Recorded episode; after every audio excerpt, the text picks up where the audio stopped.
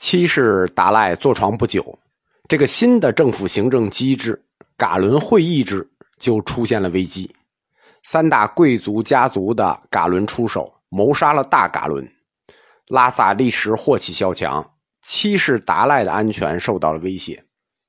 拉萨属于前藏，这个消息迅速传到了后藏日喀则。后藏是班禅大师的地盘，在这里军政首领的关系是很和睦的。班禅就通知了后藏阿里地区的军事首领婆罗乃。婆罗乃一边向雍正皇帝禀报，一边起兵阿里进攻拉萨。清军还没有进西藏，婆罗乃就把这场叛乱平息了。那雍正皇帝很高兴啊。雍正皇帝这个人作风很凌厉，杀人很凶，赏人也很凶。为了奖励婆罗乃，册封他为贝子。总领西藏事务，总噶伦，后期又晋升为郡王。郡王制就在西藏延续了大概二十年时间，一直到了乾隆初年，这也是西藏史上唯一的一段郡王制。在这段时间里，达赖七世是没有行政权的，就是单纯的宗教领袖。但是七世达赖喇嘛和婆罗乃之间的关系。很融洽，在雍和宫很多贡品都是他俩联合进贡的。有的时候七世达赖进贡，顺着就把婆罗乃的东西供来；婆罗乃进贡，顺着就把七世达赖的东西供来。所以这一段时间大概是七世达赖尊者这个一生最平静的日子。在雍正朝和乾隆朝的初期，这个西藏在郡王婆罗乃的统治下，政通人和，一片繁荣。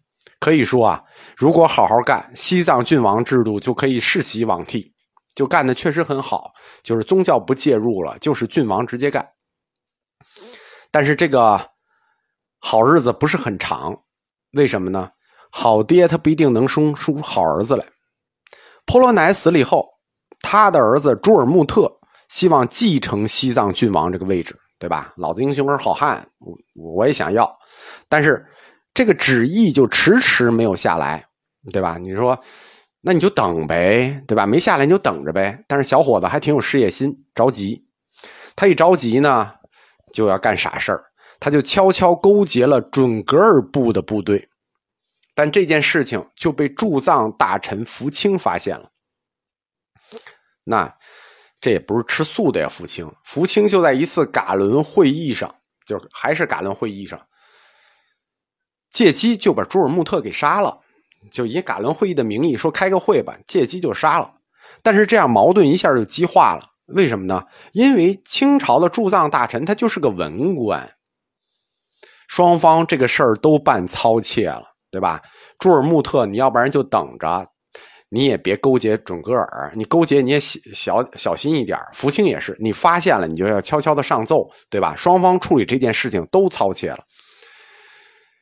福清在会上借机杀了朱尔木特，强龙不压地头蛇。朱尔木特的部将立时就反了，反手就杀掉了驻藏大臣福清一家。这事儿就传到了京城。那，你敢把驻藏大臣杀了，这就激怒了乾隆皇帝。乾隆皇帝决定就此一事彻底解决西藏的政教问题，就等于为乾隆皇帝提供了一个口实和契机。非常不禁打，三千兵就打到拉萨。为了避免西藏政局再次陷入混乱，清朝政府就改组了西藏的政权结构，创制了最后一个政教合一的政体，叫做噶夏政府。噶夏政府呢，还是设置四大噶伦，一正三副，但是这回，上次噶伦是因为什么？出身于大贵族家族，大家后面都有利益矛盾。这次必须由僧人出任首席噶伦。那副噶伦可以是那个贵族，但是首席噶伦必须是僧人，因为你原来首席噶伦是大噶伦是贵族的话，他涉及到其他利益的时候，他会顾及自己的利益。但是现在最后做决定权的首席噶伦呢是个僧人，日常事务必须由四噶伦合议。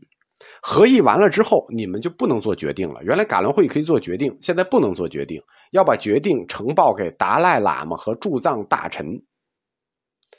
西藏的政治、经济、文化、司法、军事所有的权限，虽然都在噶伦府，但是要共商行使，并且非常特殊的是，这一正三副噶伦，他们没有专门负责的领域，对吧？大家如果了解现在这个我们的这个政体，对一个厅长、四个副厅长，他有分管领域，哪个副厅长管哪个，哪个副厅长管哪几个处，他有分管领域，有分工。但是噶伦制没有分工，所有的问题要上全上，啊不够用不够用设置临时噶伦，对吧？所有的问题，政治、经济、文化、司法、军事，你没有说分工，说你就管军事，你就管司法，不行。所有的问题都在噶伦会上开，如果不够使，就设临时噶伦。所以四噶伦制在西藏大部分时间是六位噶伦在干，除了那位首席噶伦，首席噶伦是要僧人。剩下的噶伦是由大家族出，这些大家族的噶伦呢是世袭的，就是世代由这个大家族出噶伦。有的噶伦一直延续到现在，比如新中国建国以后有两位藏族将军，其中中国唯一的藏族中将就是噶伦，一个噶伦家族的后代，从那个时候的噶伦一直延续过来的。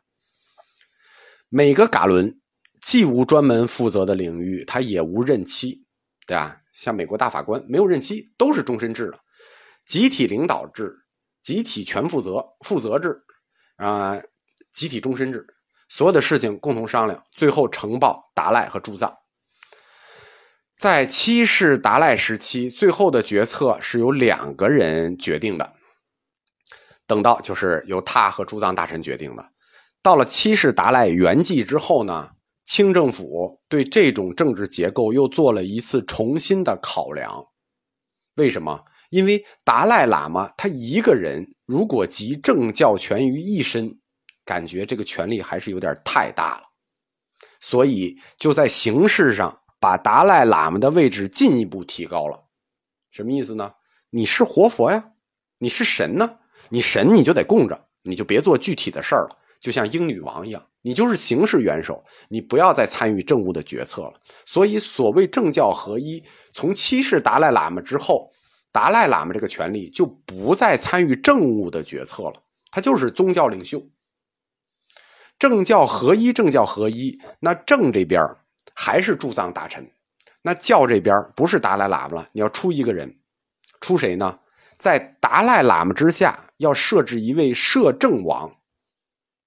这位摄政王代表达赖喇嘛会同驻藏大臣处理西藏行政事务，但是这位摄政王必须是一位僧王。